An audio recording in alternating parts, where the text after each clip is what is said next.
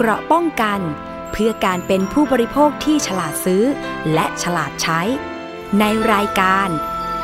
ภูมิคุ้มกัน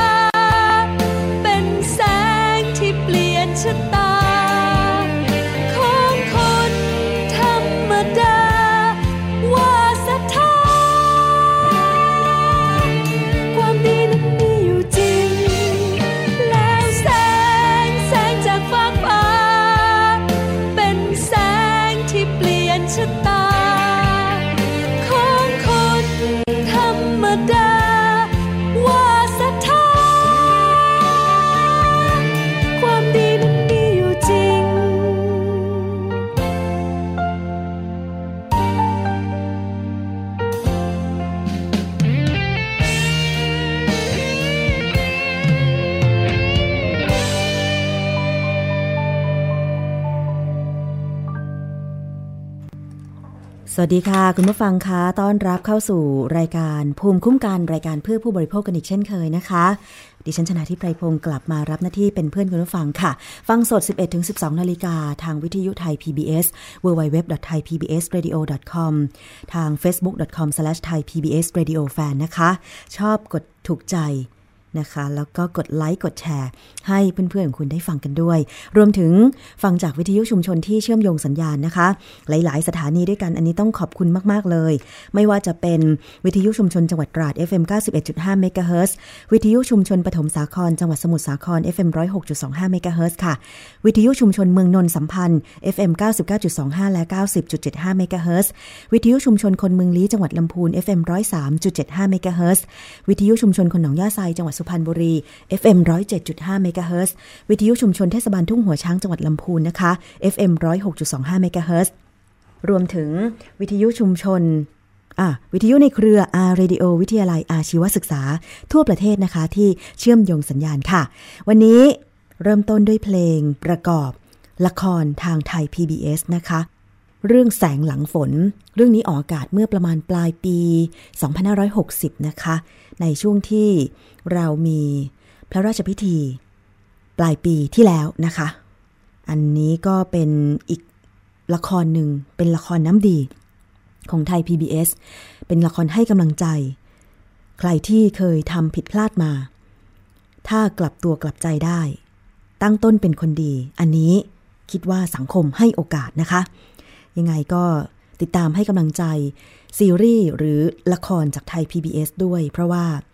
คือจริง ๆ แล้วเราเป็นสื่อสาธารณะ ที่ผลิตรายการข่าวและสาระประโยชน์ต่างๆ มากมาย แต่เราก็ไม่ลืมละครค่ะ แต่ละครหรือว่าบันเทิงของเราต้องแฝงไปด้วยสาระ ยังไงติดตามกันได้นะคะ ทั้งละครไทยแล้วก็ละครหรือว่าซีรีส์จากต่างประเทศ โดยเฉพาะซีรีส์จากญี่ปุ่น ตอนนี้มีเรื่องยาเอะยอดหญิงสมุไรนะคะ แต่ว่าก่อนหน้านั้นมีหลาย ๆ ซีรีส์จากญี่ปุ่น ที่ดูแล้วเนี่ยร้องไห้ตามก็มี ตอนนี้นำมารีรันออกอากาศอีกครั้งหนึ่งออยอดหญิงยอดเชฟนะคะดิฉันก็ดูอยู่เหมือนกัน ดูแล้วก็ได้ทั้งความรู้เรื่องการทำอาหารนะคะถึงแม้ว่าจะเป็นอาหารญี่ปุ่น เชื่อแน่ว่าหลายคนเนี่ยชอบทานอาหารญี่ปุ่น ละครเรื่อง ย้อนยุคของญี่ปุ่นเรื่องนี้เนี่ยนะคะ ก็คือยอดหญิงยอดเชฟเนี่ยเป็นเป็นละครย้อนยุค ในสมัยที่ญี่ปุ่นเกิดสงครามเลยทีเดียวนะคะ แล้วเขานำเสนอของชีวิต ผู้หญิงคนหนึ่งที่ชอบกินมากเลย แต่เธอโชคดีที่มีคุณพ่อเป็นเชฟ บ้านของเธอเปิดเป็นร้านอาหารอยู่ในโตเกียวอะไรอย่างเงี้ยนะคะ แต่พอเธอได้เจอกับชายหนุ่มที่มาเรียนสถาปนิก เธอก็ตกหลุมรัก สุดท้ายก็คือได้แต่งงานกันแต่ว่าย้ายไปอยู่ที่บ้านของชายหนุ่มคนนั้นที่ที่โอซาก้า มีลูกสามคน แต่ว่าลูกของเธอก็มีบุคลิกที่แตกต่างกันไปนะคะ อันนี้คือตอนแรกเหมือนไม่มีอะไรนะซีรีส์เรื่องนี้ดิฉันก็ดูดู แต่ปรากฏว่าตอนหลังๆ อืมมันมีทั้งเรื่องการทำอาหาร มีทั้งการใช้ชีวิตในครอบครัว ให้ข้อคิดได้ดีเลยทีเดียวนะคะ รวมถึง เหตุบ้านการเมืองของญี่ปุ่นในช่วงนั้น ซึ่งก็มีภาพสมัยนั้นจริงๆเนี่ยนะคะมาประกอบซีรีส์เรื่องนี้ด้วยนะใครหลายคนที่ชอบประเภทนี้ก็คงจะไม่พลาดที่จะติดตามนะคะ ซึ่งไทย PBS ก็พยายามที่จะคัดสรรซีรีส์ละครดีๆ แล้วก็มีข้อคิดมาฝากคุณผู้ฟังคุณผู้ชมด้วยนะคะ อะ อันนี้โฆษณาให้ฟังกันไป คือบางซีรีส์เนี่ย นอกจากออนแอร์ตามเวลา ปกติแล้วเนี่ยนะคะ พอหลังจบไปปุ๊บเนี่ย อีกไม่นานถัดมาก็จะนำมารีรันใหม่ออกอากาศซ้ำให้ดูใหม่เผื่อใครพลาดการติดตามนะคะ ไปดูกันได้เพราะว่า ซีรีส์เหล่านี้เราไม่สามารถนำอัปโหลดขึ้นในเว็บไซต์ต่างๆ ได้นะคะ เพราะว่ามีเรื่องของลิขสิทธิ์นั่นเองค่ะ คุณผู้ฟัง แต่ว่าสามารถดูทางหน้าจอของไทย PBS หรือว่า ในช่วงรีรันในช่วงดึกๆนะคะหลังข่าวดึกเที่ยงคืนครึ่งเป็นต้นไปนะคะเอาละค่ะวันนี้ประเด็นที่เราจะพูดคุยกันนอกจากซีรีส์แล้ว เรามาตามกันต่อนะคะกับการกำกับดูแลผลิตภัณฑ์สุขภาพ และการโฆษณาผลิตภัณฑ์เหล่านี้ เพื่อไม่ให้มีเหตุการณ์ที่ใช้ผลิตภัณฑ์แล้วเกิดผลกระทบก็คือได้รับอันตราย ไม่ว่าจะเป็นการทาครีมแล้ว ผิวเสีย การทาน ผลิตภัณฑ์เสริมอาหาร แล้วถูกหลอกลวงว่าเป็นผลิตภัณฑ์ลดน้ำหนัก มีผลกระทบจนกระทั่งทำให้เสียชีวิต เหมือนที่เป็นข่าวเป็นคราวกันนะคะ คุณผู้ฟัง ซึ่งเรื่องนี้ก็มีความพยายามจากหลายฝ่าย ตอนนี้นะคะมีดารานักแสดงเซเลบที่ถูกทางเจ้าหน้าที่ตำรวจออกหมายเรียกเข้าให้ปากคำเดินทางเข้าให้ปากคำ20 กว่าคน จากที่เรียกไป 30 กว่าคนแล้วนะคะ แต่ว่ายังไม่หมดเท่านี้ค่ะคุณผู้ฟัง หลายภาคส่วนยังต้องดำเนินการกันต่อ เพราะว่ายังไม่หมดสักทีนะคะ ทั้งดำเนินคดีกับผู้ผลิต เครื่องสำอางอันตราย หรือว่าอาหารเสริมอันตราย ลักลอบใส่สารไซบูทรามีนและสารอื่นๆทำให้คนกินแล้วตาย ไม่ว่าจะเป็นสินค้าในเครือเมจิกสกิน ซึ่งมีกว่า 200 ยี่ห้อ แล้วก็สินค้าผลิตภัณฑ์เสริมอาหารที่อ้างว่าลดน้ำหนักลีน ยังมีผลิตภัณฑ์อื่น ๆ อีกเยอะแยะที่ตอนนี้ยังไม่ปรากฏเป็นข่าว ต้องอาศัย คุณผู้ฟัง หรือว่าผู้บริโภคทุกท่านนั่นแหละค่ะ ช่วยกันแจ้งเบาะแสให้ทางออยได้ทราบด้วยว่า คุณไปเจอผลิตภัณฑ์อะไรที่ดูเหมือนจะอันตราย เลขที่ออยไม่รู้ว่าสวมทะเบียนออยหรือเปล่า หรือไม่มีเลขออยไม่มีฉลากภาษาไทยไม่มีอะไรเลย แต่ถูกนำมาวางขายอันนี้ แจ้งออยไปตรวจสอบได้ แล้วก็ในส่วนมุมของนักวิชาการด้านสาธารณสุขค่ะ อันนี้ก็ไม่ได้นิ่งนอนใจนะคะ มีการจัดประชุมโต๊ะกลม ความร่วมมือในการควบคุมกำกับผลิตภัณฑ์สุขภาพและการโฆษณา เพื่อความยั่งยืนในการคุ้มครองผู้บริโภค จัดไปที่จุฬาลงกรณ์มหาวิทยาลัยนะคะ ก็มีอาจารย์ทั้งอาจารย์ที่เป็นเภสัชกรนะคะ คุณหมอแล้วก็บุคคลสาธารณสุขอื่นๆ เข้าร่วมให้ข้อมูลรวมถึงฝั่งของผู้บริโภคเอง ก็ไปให้ข้อมูลด้วยนะคะ ซึ่งวันนี้ค่ะดิฉันจะนำข้อเสนอนะคะ ของทางด้านอาจารย์เภสัชศาสตร์นะคะ ของจุฬาลงกรณ์มหาวิทยาลัย ก็คือทางด้านของเภสัชกรบรวิทย์กิติวงศุนทร มีข้อเสนอในการแก้ไขปัญหาผลิตภัณฑ์อันตรายต่าง ๆ เหล่านี้ ไปเสนอในที่ประชุม ซึ่งมีรายละเอียดที่น่าสนใจนะคะ เราลองไปฟัง เรื่องนี้กันเกี่ยวกับข้อเสนอแก้ไขปัญหาผลิตภัณฑ์อันตรายกันค่ะหลักการก็คือว่าเออเรื่องนี้นะครับมีคนถึงตายนะครับนะแล้วก็มีธุรกิจแบบนี้เกิดขึ้นจำนวนมากนะครับนะไอ้ที่ไม่ปรากฏเป็นข่าวยังยังมีมากทีเดียวนะครับนะเพราะฉะนั้นความร่วมมือนะครับของหน่วยงานต่างๆนะครับภาคีต่างๆเนี่ยนะครับนะอันนี้ก็เป็นความสำคัญของอหัวใจการปรึกษาหารือในวันนี้นะครับครับก็เรียนนี้ครับอันนี้ก็เป็นข้อเสนอที่ คิดว่าปฏิบัติได้นะครับนะเอ่อคือทำน้อยให้ได้มากนะครับนะทำได้เพราะมีกฎหมายรองรับอยู่แล้ว ไม่ได้ไปเสนอให้แก้กฎหมายหรือตรงอะไร ซึ่งอันนั้นก็มันก็เป็นเรื่องยากนะครับนะอย่างระบบหนึ่งนะครับก็เป็นเรื่องที่จะต้องอนุญาตขึ้นทะเบียนก็ดีนะครับ การอนุญาตทั้งหลายทั้งปวงนะครับนะอันนี้ก็เป็นต้นทางนะครับนะแต่เนื่องจากว่ากระแสการบริโภคนิยมเนี่ยก็พยายามจะคลายเรื่องการควบคุมมาเป็นการกำกับดูแล นะครับนะเพราะฉะนั้นประเทศที่เเรียกว่ามีมาตรการกำกับดูแลเนี่ยเขาก็มีมาตรการควบคู่กันไปด้วยคือการตรวจสอบเฝ้าระวังที่เข้มข้นนะครับนะคือผิดเนี่ยนะครับก็ก็ไม่รอดอย่างนี้เป็นต้นนะครับนะแล้วก็มีบทลงโทษที่ที่เหมาะสมนะครับนะอันนี้ก็มาเกี่ยวพันกับระบบที่สองนะครับระบบที่สองถือว่าเป็นหัวใจ ถ้าการตรวจสอบเฝ้าระวังเนี่ยไม่ดีเนี่ยนะครับมันจะมีอะไรเเเลอะเทอะเปื้อนเปื้อนเนี่ยเยอะนะครับนะแล้วก็อนาคตมันก็จะ เป็นเรื่องลามต่อไปนะครับนะถ้าตรวจสอบดีนะครับก็จะมาเข้าสู่ระบบที่ 3 ก็คืออถ้าพบว่าอะไรที่เป็นภัยเป็นอันตรายนะครับนะก็จะมีการแจ้งเตือนภัยนะครับ ให้ประชาชนได้ทราบนะครับนะเเมื่อแจ้งเตือนภัยแล้วเนี่ยนะครับนะอะไรที่มันถึงเสียชีวิตเจ็บป่วยนะครับนะก็เป็นหน้าที่ของรัฐที่ต้องไปเก็บสิ่งที่เป็นอันตรายเนี่ยออกจากท้องตลาดนะครับนะแล้วก็เมื่อเก็บของจากท้องตลาดแล้วเนี่ยนะครับ เราก็ยังต้องไปจัดการสินค้าที่นอกจากจัดการสินค้าไม่ปลอดภัยในท้องตลาดแล้วเนี่ยนะฮะก็ยังไปทำเรื่องอื่นได้ด้วยนะครับนะไม่ว่าจะเป็นเรื่องการระงับการกระทำความผิดนะครับนะระงับการโฆษณานะครับนะถ้าจะต้องพักใช้เพิกถอนใบอนุญาตต้องเพิกถอนจดแจ้งต้องอะไรต่ออะไรก็ก็ไปนะครับนะฮะอะจะมันจะสังเกตดูว่าคือเริ่มต้นที่ระบบที่สองคือการเฝ้าระวังและตรวจสอบนะครับนะส่วนระบบ การดูแลนะครับผู้ที่ได้รับความเสียหายจากการใช้สินค้าที่เป็นอันตราย หรือหรือผลิตภัณฑ์ที่เป็นอันตรายนะครับ เรื่องที่หนึ่งนะครับคือเรื่องการควบคุมกับดูแลการอนุญาตเนี่ยเราเสนอเรื่องเดียวนะครับ คือถ้า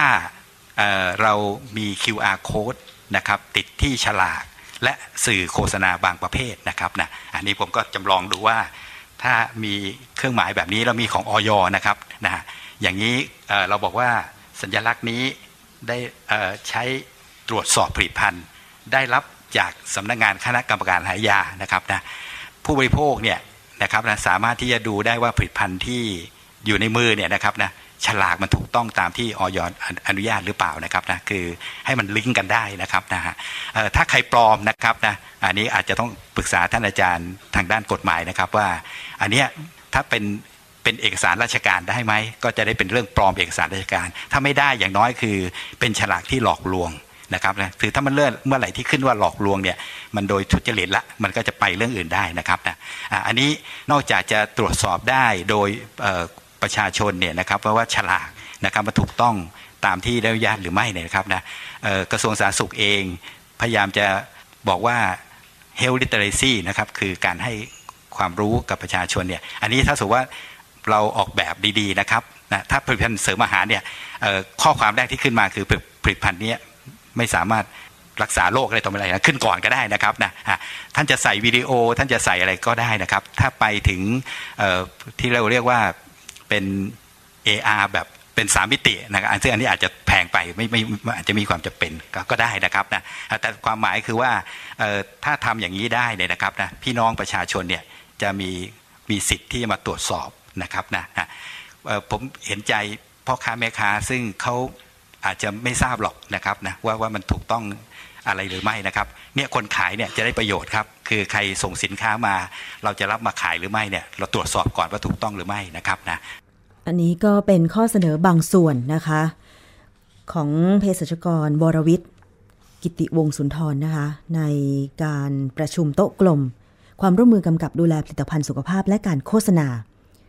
ซึ่งก็มีหลายหัวข้อด้วยกันนะคะที่มีข้อเสนอตรงนั้น เรียกว่าทั้งระบบเลยทีเดียวนะคะ ทั้งระบบการขึ้นทะเบียนการขออนุญาตที่บอกว่าทางออยเอง ตอนนี้จริงๆ ก็มีความพยายามในการนำเทคโนโลยีต่างๆ มาใช้ เพื่อให้ระบบการขึ้นทะเบียน ทั้งผลิตแล้วก็จำหน่าย สินค้าที่เกี่ยวข้องกับสุขภาพต่างๆ เนี่ยสามารถที่จะขึ้นทะเบียนนอกจากรวดเร็วแล้ว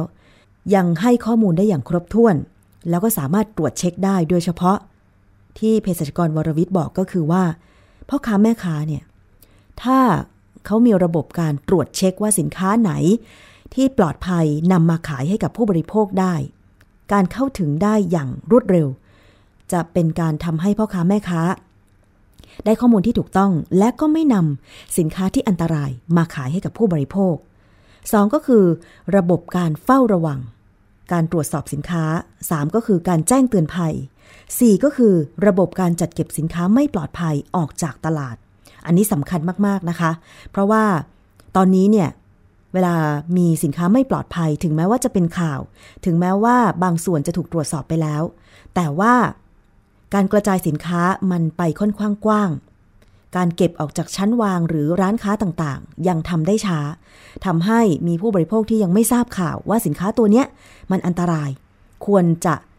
เก็บออกจากชั้นวางหรือนำไปตรวจพิสูจน์ทำลายทิ้ง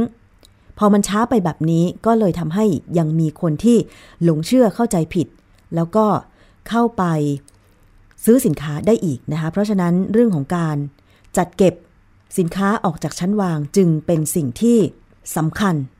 ว่าจะต้องทำได้อย่างรวดเร็วนะคะ และระบบการสั่งระงับ การกระทำความผิด การพักใช้ การเพิกถอนใบอนุญาต และดำเนินคดี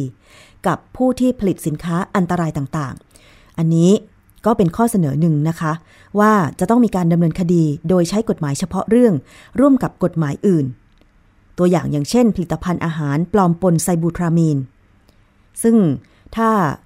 ดูตัวกฎหมายแล้วจริงๆ แล้วมีกฎหมายที่เกี่ยวข้อง หลายๆ ตัวด้วยกัน ตรงนี้นะคะเราไปฟังเภสัชกรวรวิทย์กิติวงศ์สุนทร เรื่องเกี่ยวกับกฎหมาย ผลิตภัณฑ์สุขภาพกันอีกครั้งหนึ่งค่ะ ถ้าเราจะเห็นข่าวออกมาว่าเราตรวจเจอ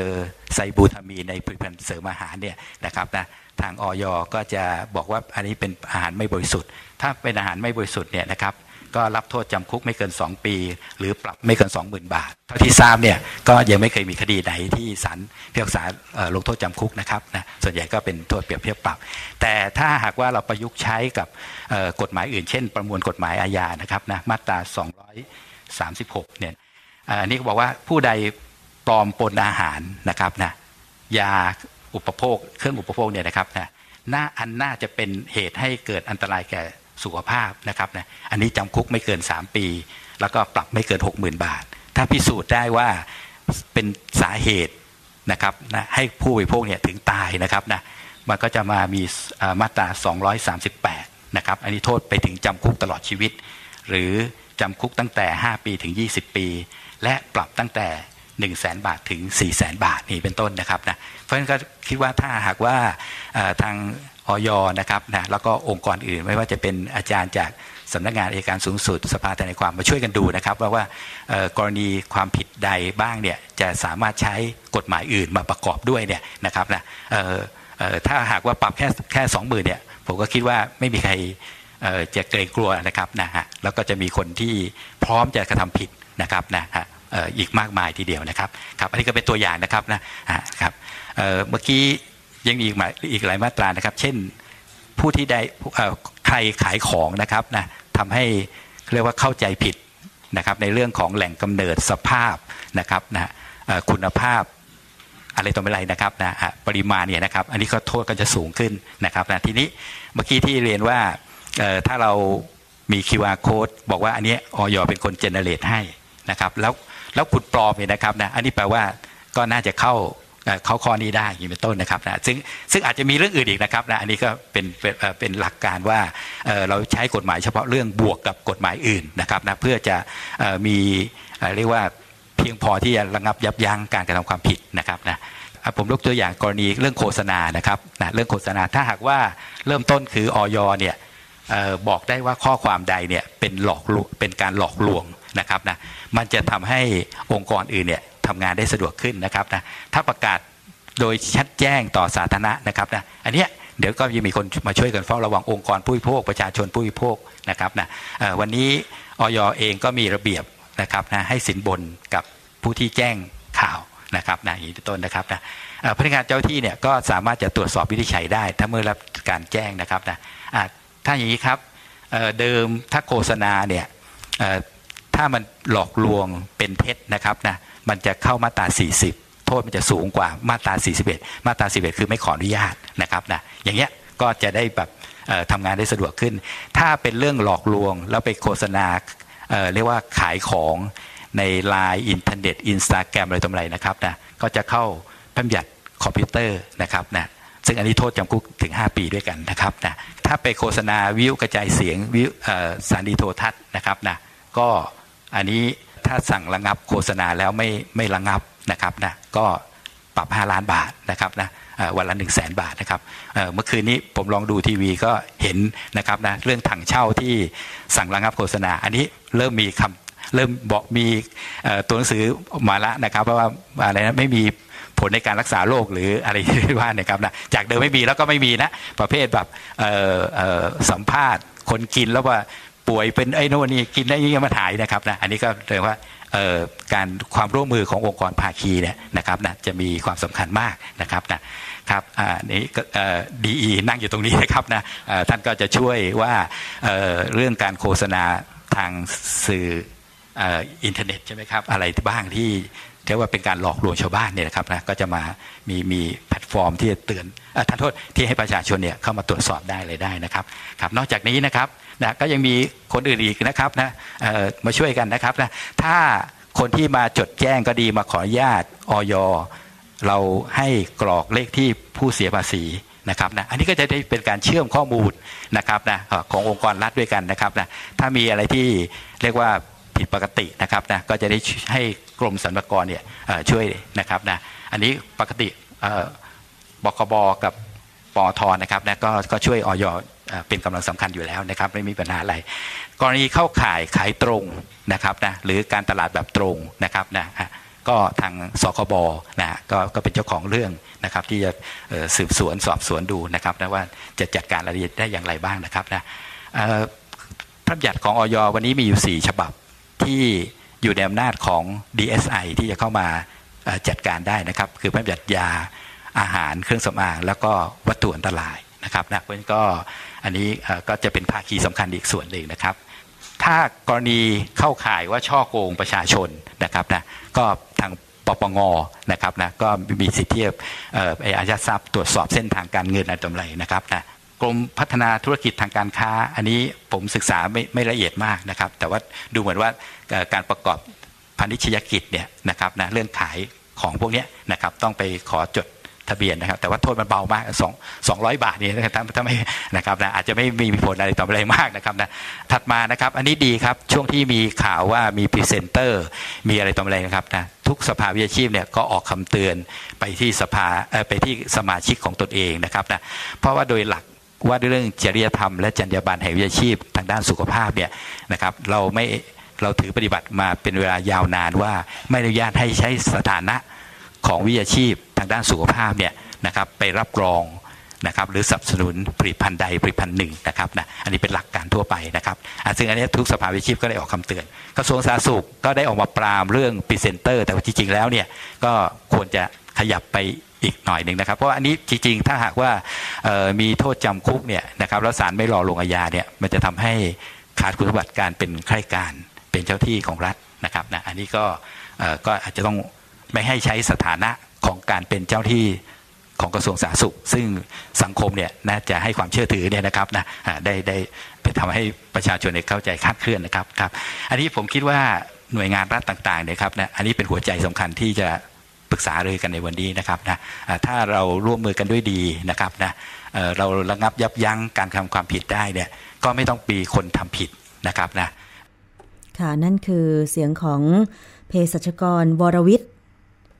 กิติวงศุนทรนะคะ ก็กล่าวในที่ประชุม ความร่วมมือกำกับดูแลผลิตภัณฑ์สุขภาพและการโฆษณา จะเห็นได้ว่าตอนนี้เนี่ยข่าวที่ออกมาต่อเนื่องนะคะ เราต้องติดตามกันอย่างใกล้ชิดค่ะ มาตรการที่ทางฝ่ายนักวิชาการเสนอเนี่ยนะคะ จะสามารถนำไปใช้จริงได้หรือไม่ โดยเฉพาะในเรื่องของกฎหมายที่จะนำมาจัดการ ที่เภสัชกรวรวิทย์ท่านกล่าวเมื่อสักครู่นะคะว่า เรื่องของวิชาชีพบุคลากรทางด้านสาธารณสุขเนี่ยเป็นเรื่องสำคัญ เพราะผู้คนให้ความเชื่อมั่นนับถือ เมื่อใดก็ตามที่ผลิตภัณฑ์ต่างๆ ถูกกล่าวอ้างโดยบุคลากรทางสาธารณสุข เราก็เชื่อไปครึ่งหนึ่งแล้วบางคนเชื่อไปเต็มร้อยเลยว่า มันดีและมันปลอดภัย จะเห็นได้ว่าจากคดีของเมจิกสกินก็ดี หรือว่า ผลิตภัณฑ์ Lyn เนี่ยนะคะมันมีภาพและข้อความทางสื่อออนไลน์ ที่ปรากฏบุคลากรทางสาธารณสุข บางคนที่ใส่ชุด ทั้งพยาบาลแล้วก็หมอ อาจจะใส่เสื้อกาว มาถือสินค้า แล้วก็บอกว่ามันใช้ได้จริงแล้วก็ดี อันเนี้ยพอคนเชื่อไปปุ๊บกิน มีสารอันตรายตาย เพราะฉะนั้นเรื่องของวิชาชีพต่างๆ เหล่านี้ สภาวิชาชีพต่างๆ ทั้งด้านการแพทย์ พยาบาล ต้องเข้มงวด ถ้าบุคคลใดก็ตามที่นำชุดวิชาชีพนะคะมาสวมใส่แล้วก็โฆษณาผลิตภัณฑ์สุขภาพ หรือแม้แต่ยาก็ตามเนี่ย น่าจะมีการพิจารณาลงโทษอย่างเด็ดขาด เพราะถือว่าชวนให้ประชาชนผู้บริโภคหลงเชื่อ ทั้งทั้งที่กฎหมาย ไม่ให้บุคลากรทางสาธารณสุข โฆษณา ผลิตภัณฑ์หรือยาใด ๆ เลย มันจะเป็นการสร้างความเข้าใจผิดได้นะคะ ยังไม่จบเท่านี้ค่ะ ยังมีนักวิชาการด้านสาธารณสุข ท่านอื่น ๆ ที่นำเสนอเกี่ยวกับการดูแลผลิตภัณฑ์สุขภาพอันตราย เพื่อที่จะนำไปปรับใช้ป้องกัน ไม่ให้เกิดกรณี สินค้าอันตราย กินแล้วตายแบบที่เป็นข่าวอยู่ในขณะนี้อีก ในโอกาสต่อ ๆ ไปดิฉันจะนำรายละเอียดมาเสนอกันนะคะ ทักทายคุณผู้ฟังที่ฟังอยู่ทาง facebook.com/thaipbsradiofan ค่ะ คุณพัทยะนะคะคุณสิริการ คุณชาญ คุณอริส คุณบุญยืน คุณสุมิตา คุณสุวสันคุณเปียก เทอร์โบ คุณประมูลนะคะ อันนี้ต้องขอบคุณมากเลยที่ส่งข้อความต่างๆมา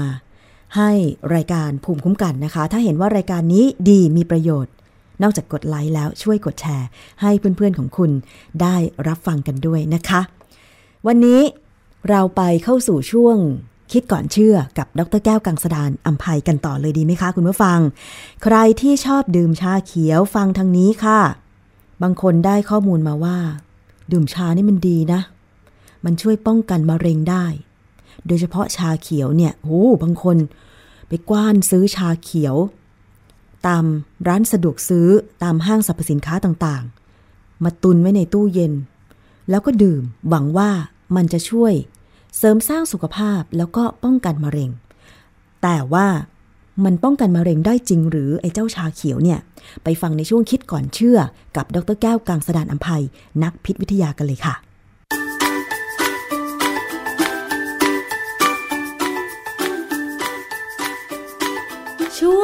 คิดก่อนเชื่อ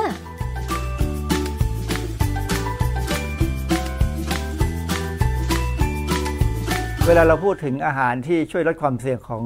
การเป็นมะเร็งเนี่ยนะฮะไออาหารชนิดหนึ่งที่ค่อนข้างจะเชื่อกันมาก แล้วก็มีหลักฐานค่อนข้างเยอะก็คือเรื่องของชา ว่าการดื่มชาเนี่ยของชาวเอเชียตะวันออก เช่นพวกจีนญี่ปุ่นเนี่ยค่อนข้างมีข้อมูลค่อนข้างเยอะ แต่วันนี้เราจะมาคุยว่า แล้วถ้าเป็นชาเขียวเนี่ยจะช่วยลดความเสี่ยงของมะเร็งได้บ้างหรือเปล่าเรื่องของชาเขียวช่วยป้องกันมะเร็งจริงไหมเนี่ยนะครับ อันนี้เป็นเป็นข้อมูลค่อนข้างเก่าแล้วตั้งแต่ปี55 2553 แต่ว่าผมคิดว่าเรื่องนี้เป็นเรื่องน่าสนใจ เพราะว่ามีคนถามบ่อย เรื่องความจริงเมื่อถามมาก็ตอบว่าได้ป้องกันมะเร็งได้แน่ๆความจริงมันไม่ใช่ป้องกันมะเร็ง มันลดความเสี่ยงนะเพราะว่าถ้าบอกว่าป้องกันได้เนี่ยแสดงว่าต้องไม่เป็น แต่คนที่ดื่มชาเขียวบางคนก็ยังเป็นมะเร็งได้เหมือนกัน คือพูดง่ายว่ามันช่วยเสริมช่วยให้เรามีความเสี่ยงลดลงนะฮะแต่ที่ถ้าถามว่าแล้วดื่มชาเขียวยังไง มันถึงจะลดความเสี่ยงได้ อันนี้เดี๋ยวมาดูกันครับว่า ถ้าไปดื่มชาเขียวบรรจุขวดพลาสติกนี่มันจะลดได้หรือไม่เออสิ่งหนึ่งที่ผู้บริโภคเนี่ยควรจะต้องเข้าใจว่า ชาเขียวที่ญี่ปุ่นเขาดื่มเนี่ย มันต้องเขียวจริง ๆ มันไม่ใช่เขียวแบบที่อยู่ในขวดที่มีวางขาย อันนี้เป็นภาพซุปเปอร์มาร์เก็ตที่ญี่ปุ่นนะฮะ ไม่ได้ในเมืองไทยเอ่อพวกเนี้ยจะเป็นชาค่อนข้างใสคล้ายๆน้ำล้างถุงชา แล้วยิ่งถ้าเป็นในเมืองไทยเนี่ย ชาเขียวพวกนี้ก็มักจะหวาน มีเห็นมีข้อมูลที่เคยได้ยินข่าวจากของกรมประชาสัมพันธ์ บอกว่า ชาขวดหนึ่งเนี่ยมีน้ำตาลตั้ง 12 ช้อน ชาขึ้นไป ซึ่งถือว่าเยอะมากนะฮะ WHO บอกว่าไม่ควรกินน้ำตาลเกินวันละ6ช้อนชา นี่ขวดเดียวนี่ก็ปาก็ไป12ช้อนชา แล้วถ้ากินวันละ3ขวดก็12 3 36โอ้โหได้กินเกินไปตั้ง6เท่านะฮะเพราะนั้นปัญหาของเรื่องของการดื่มชากาแฟอะไรก็ตามที่บรรจุขวดพวกนี้ที่น่ากลัวคือความหวาน ซึ่งอาจจะทำให้เราติดหวานแล้วก็เสี่ยงต่อการเป็นโรคอ้วนได้นะฮะเพราะฉะนั้น ถ้าจะดื่มชาเขียวขอให้นึกถึงชาเขียวที่อยู่ลักษณะนี้คือชงขึ้นมา แล้วมีน้ำสีเขียวออกมาให้เห็นแบบนี้นะฮะผมเองเป็นคนไม่ค่อยนิยมดื่มชาเขียวเท่าไหร่ เพราะว่าชาเขียวนี่จะมีกลิ่นของโพลีฟีนอลซึ่งกลิ่นของมันเนี่ยจะมีกลิ่นคาวคล้ายๆกลิ่นสาหร่าย ซึ่งผมเป็นคนไม่ไม่กินสาหร่ายอยู่แล้ว เพราะฉะนั้นชาเขียวกับผมนี่ก็นานๆทีก็พอจิบได้นะหรือว่าชงให้จางนิดนึงแต่ว่า ที่จะช่วยได้ก็คือบางครั้งเนี่ยเวลาถ่ายท้องคือถ่ายอุจจาระเหลวเกินไปแต่เราอาจจะดื่มชา อาจจะเป็นชาอูหลง หรือชาเขียวก็ได้ ซึ่งอันนี้จะช่วยนะฮะชาเขียวหรือชาดำอะไรก็ตามเนี่ยมันจริงมันมาจากต้นไม้ต้นเดียวกัน คือคาเมเลียไซเนนซิสเนี่ยนะฮะชาเขียวนี่ที่มันเขียวเพราะว่าพอเขาเก็บยอดชามาแล้วเขารีบทำให้มันแห้ง การทำให้มันแห้งแล้วก็ด้ด้วยใช้การใช้ความร้อนที่เขาคั่วชาเนี่ย มันเป็นการไปหยุดเอนไซม์ที่จะเปลี่ยนสารที่มีประโยชน์ อย่างเช่น พวกคาเทชินเนี่ยให้ไปเป็นตัวอื่น คือเอนไซม์ถูกทำลายไปแล้วเนี่ยคาเทชินก็ตกค้างคลอโรฟิลล์ก็ตกค้างเพราะนั้นมันถึงออกสีเขียวของคลอโรฟิลล์ที่ยังตกค้างอยู่ แต่ถ้าเป็นชาชาดำที่ผมผมนิยมดื่มชาดำมากกว่า ชาดำเนี่ยเขาจะต้องเอามันใบชาเนี่ยมาขยี้แล้วก็ให้มันมีเอนไซม์บอกว่าจัดการเปลี่ยนแปลงองค์ประกอบภายในชานะก็จะมีกลิ่นรส ออกมาในอีกแบบหนึ่งซึ่งตัวที่ชัดเจนก็คือตัวคาเทชินเนี่ยจะจะลดต่ำลงไปต่ำกว่าชาเขียวประมาณ 10 เท่าถึง 30 เท่าอะไรก็ตามเนี่ยนะสิประมาณ 10 เท่านะฮะแล้วก็มีสารตัวอื่น เพิ่มขึ้น theaflavin หรืออะไรก็ตามพวกนี้จะเป็นตัวที่ทำให้มีชาได้มีรสชาติที่กลิ่นออกไปเป็นแบบชาดำ ส่วนชาเขียวเนี่ยกลิ่นมันจริงเป็นกลิ่นของคาเทชิน กับโพลีฟีนอลอย่างที่บอกแล้วว่าโพลีฟีนอลในในชาเขียวก็มีในชาดำก็มีแต่ว่าเป็นคนละตัวกัน แล้วก็ทำให้กลิ่นออกมาต่างกัน บทความที่บอกว่าชาลดเขาใช้คำว่า cancer prevention ซึ่งอย่างที่ผมบอกแล้วว่า cancer prevention น่ะมันเป็นไปได้ลำบาก ส่วนใหญ่เป็น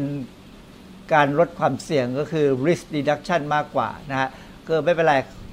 เป็นเป็นความเป็นการใช้คำผิด ซึ่งทุกคนยอมรับว่ามันผิดแล้วแต่เข้าใจความหมาย ว่าชาเนี่ยช่วยทำให้การลดความเสี่ยงของการเป็นมะเร็งเนี่ยมีการศึกษาที่เป็นระบาดวิทยาเนี่ยค่อนข้างเยอะ แล้วในระบาดวิทยาที่เขาศึกษาเนี่ยก็มีส่วนบางส่วนเป็นเรื่องของชาเขียว ซึ่งตัวเป็นตัวหลัก มันมันลดความเสี่ยงได้ดูดีกว่าชาดำด้วยซ้ำในบทความที่ผมให้ดูเมื่อกี้นี้ก็มีประเด็นสำคัญที่เขาบอกว่า ดื่มชาเขียวเข้มข้นประจำมีความสัมพันธ์ในการลดความเสี่ยงมะเร็งทางเดินอาหาร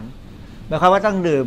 ชาที่มันออกเขียวจริงนะฮะไม่ใช่ใสๆออกเขียวนิดๆต้องต้องค่อนข้างจะเขียวจริง แล้วมีกลิ่นมีรสเป็นชาเขียวอย่างที่ชงด้วยแก้วเนี่ยนะฮะ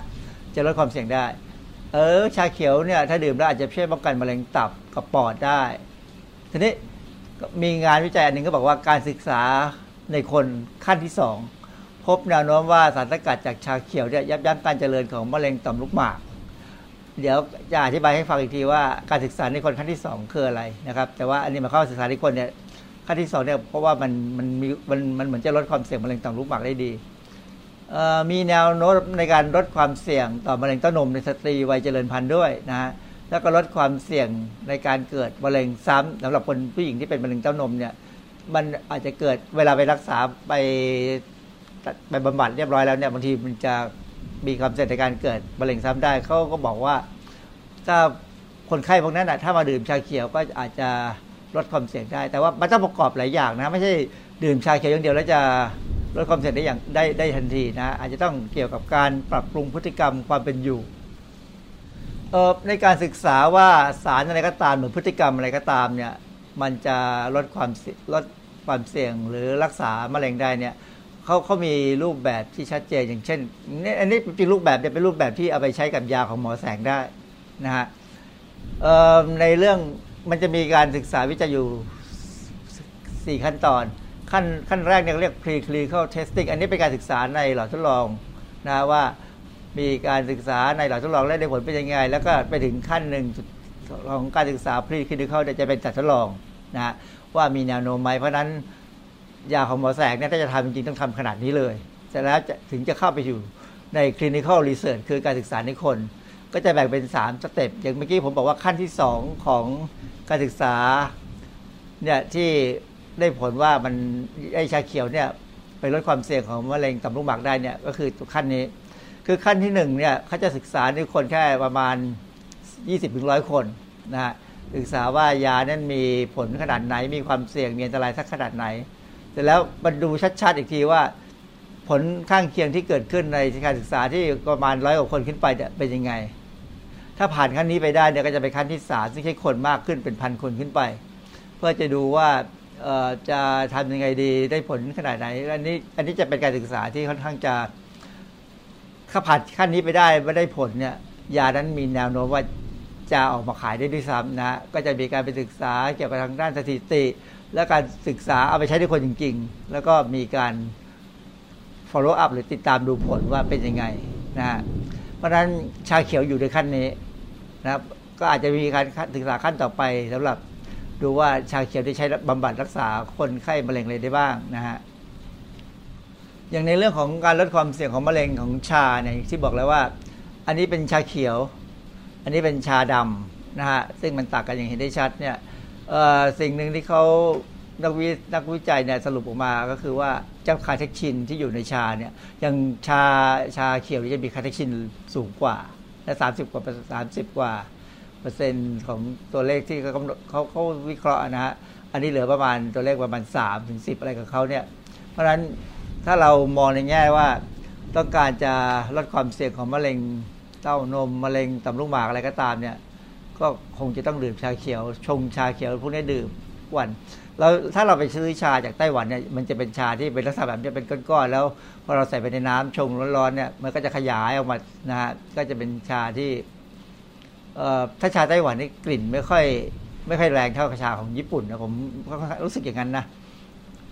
ชาดำเนี่ยมันจะมีคาเทชินต่ำกว่านะ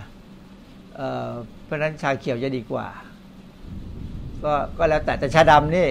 ก็มีสารตัวอื่นที่มีประโยชน์กว่าและอย่างชาดำนี่ปรุงเป็นชาได้หลายรูปแบบนะก็ชาทั้งชาดำเย็นทั้งชานมเนี่ยก็ ถ้าเรากินชานมที่เป็นชาเขียวนี่จะไม่อร่อย แต่ว่าถ้าชานมเป็นชาดำนี่จะอร่อยกว่าเพราะนั้นขึ้นอยู่กับว่าโอกาสที่เราจะกินเราจะดื่มชาเพื่อประโยชน์อะไรนะเพื่อประโยชน์ในการเจริญอาหาร หรือว่าในเข้าการเข้าสังคมเนี่ยอาจจะใช้ชาดำดีกว่า งานวิจัยเกี่ยวกับการลดความเสี่ยงของมะเร็งในทางเดินอาหาร จากการดื่มชาเขียวเนี่ยเขาผลออกมาเนี่ยเขาบอกว่าอย่างน้อยต้องดื่มวันละอย่างน้อยห้าแก้วต่อวัน ซึ่งก็ถือว่าเยอะเหมือนกันนะเพราะนั้นบางคนเนี่ยถ้าดื่มห้าแก้วต่อวันเนี่ยอาจจะมีอาการท้องผูกบ้างนะเพราะนั้นก็เราพิจารณาดูว่าตัวเราเนี่ยไวกับไอ้แทนนินที่อยู่ในชาสักขนาดไหน ถ้าถ้าดื่มห้าแก้วต่อวันแล้วท้องไม่ผูกก็ไม่เป็นไรแต่ถ้าผูกเนี่ยก็คงต้องไปกิน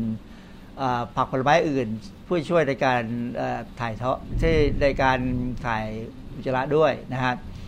และอย่างที่สำคัญคืองานระบาดวิทยาเนี่ยต้องใช้ตัวอย่างอาสาสมัครจำนวนมาก เพราะนั้นปัจจุบันนี้ยังมีงานระบาดวิทยาเกี่ยวกับการลดความเสี่ยงของมะเร็งเนื่องจากชาเขียวเนี่ยยังไม่มากนักนะแต่ก็คงมีทางญี่ปุ่นทางจีนเนี่ยเขาก็พยายามทำการศึกษาอยู่ เพราะว่าเขาเป็นประเทศที่ผลิตชานะส่งออก ออผมเอาสไลด์นี้มาจากอินเทอร์เน็ตนะในเว็บหนึ่งเขาเขามีคลิปอยู่เขาเขาปีผลออกมาว่า การศึกษาเนี่ยอย่างเช่นการศึกษาชาเขียวในประเทศจีนเนี่ยได้ผลในการลดความเสี่ยงนะในอินเดียก็ได้ผล แต่ในญี่ปุ่นการศึกษาหนึ่งคือลักษณะการศึกษาเขาเขาวางแหวนการศึกษาไม่เหมือนกัน ไปพบว่าของญี่ปุ่นศึกษานี่ไม่มีความสัมพันธ์ ญี่ปุ่นศึกษาสามครั้งไม่สำคัญไม่สัมพันธ์เลย คือการศึกษาก็เป็นแบบ prospective หมายความว่าศึกษาแล้วติดตามติดตามคนไข้ไปเรื่อยๆ ว่าเป็นยังไงบ้าง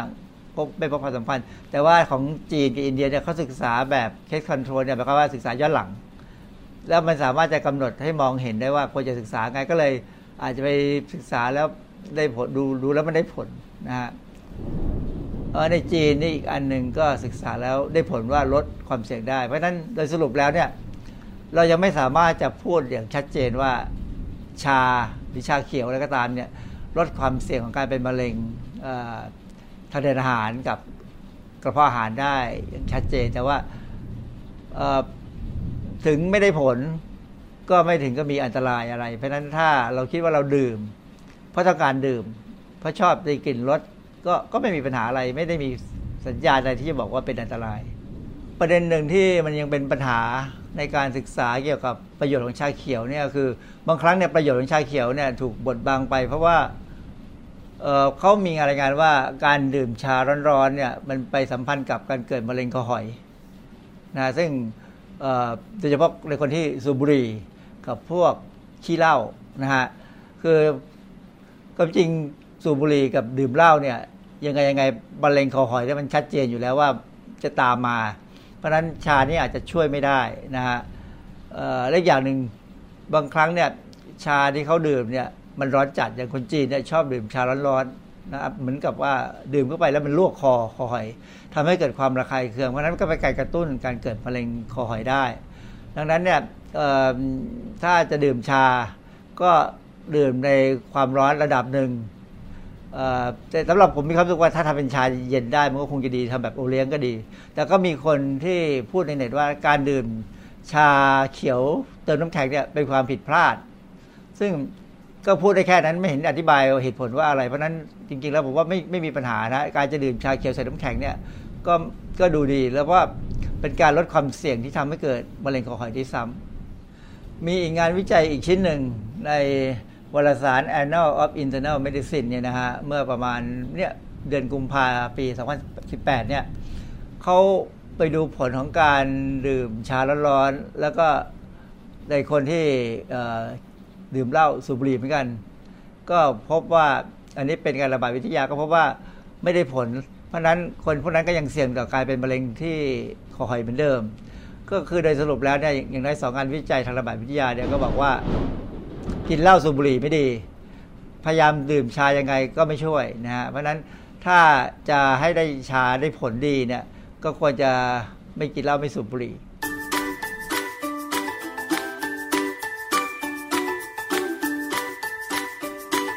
ช่วงคิดก่อนเชื่อ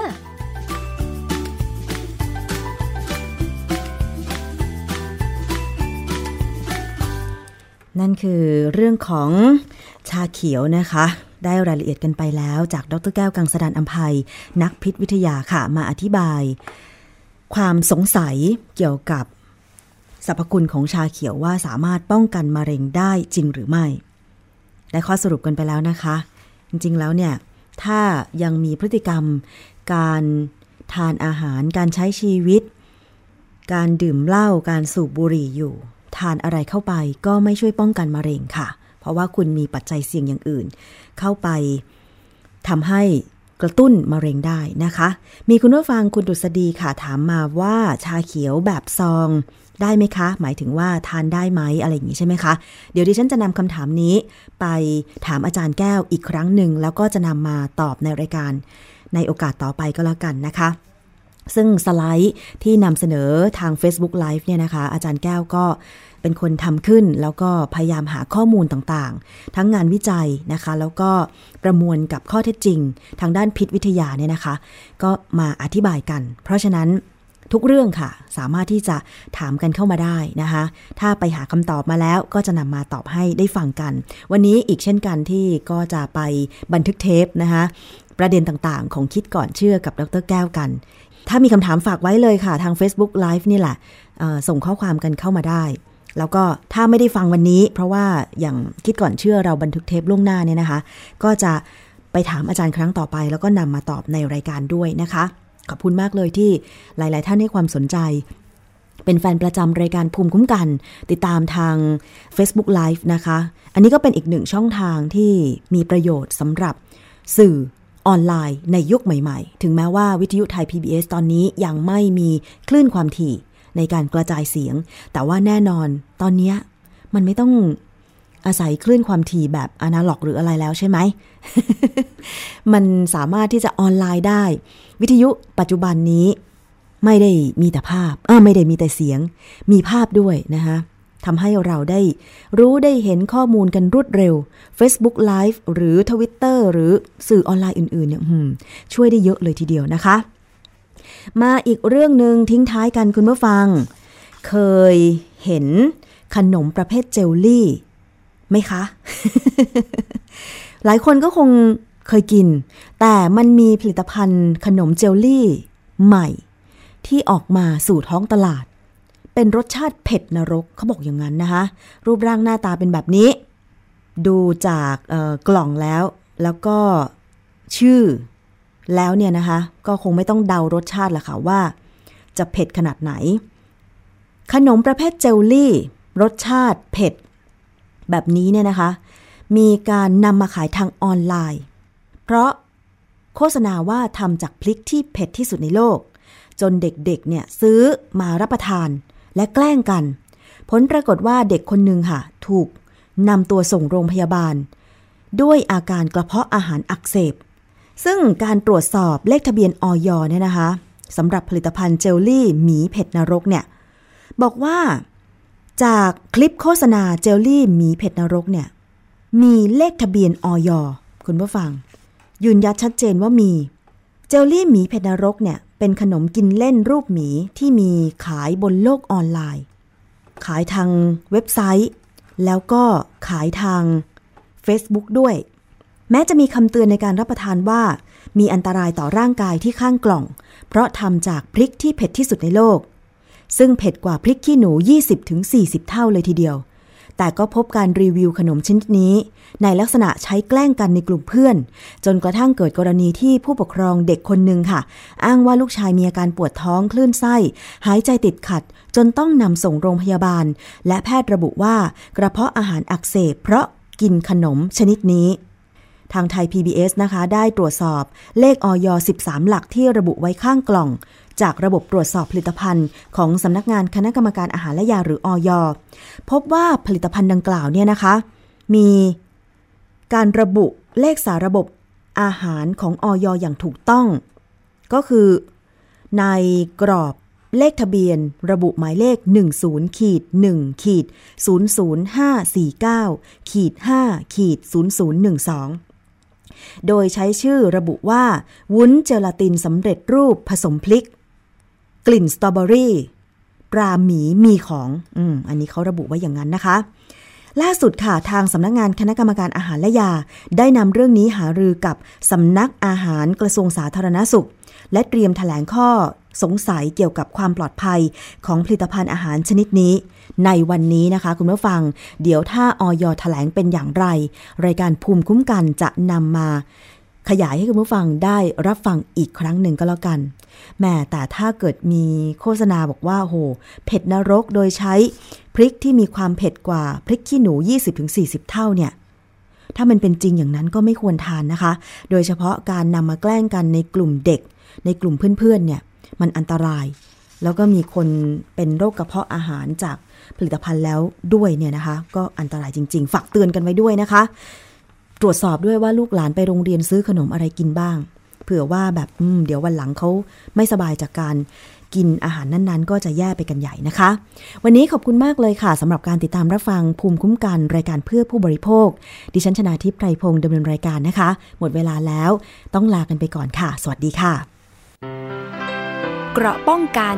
เพื่อการเป็นผู้บริโภคที่ฉลาดซื้อ และฉลาดใช้ ในรายการ ภูมิคุ้มกัน